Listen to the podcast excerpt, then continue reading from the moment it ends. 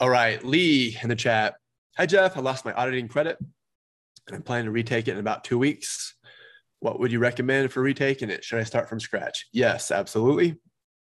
I recommend, even if you scored a 74 last week, I would say start from scratch. And the reason is, is because you were at a 74 level um, on exam day. You're not at a 74 level now. Now, granted, there's going to be some areas where you're just already strong, but there are certain sections of every exam, and it's probably different for everyone, where like, let's say you're taking you're taking FAR and you just cram all the uh, not-for-profit accounting stuff in your brain, governmental accounting, encumbrance accounting, just cram it all into your brain, just barf it all out uh, on exam day.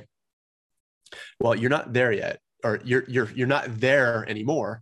You need to go back to that point. So you, you do everything that you did to get that passing score for auditing. And then obviously you have the winning formula.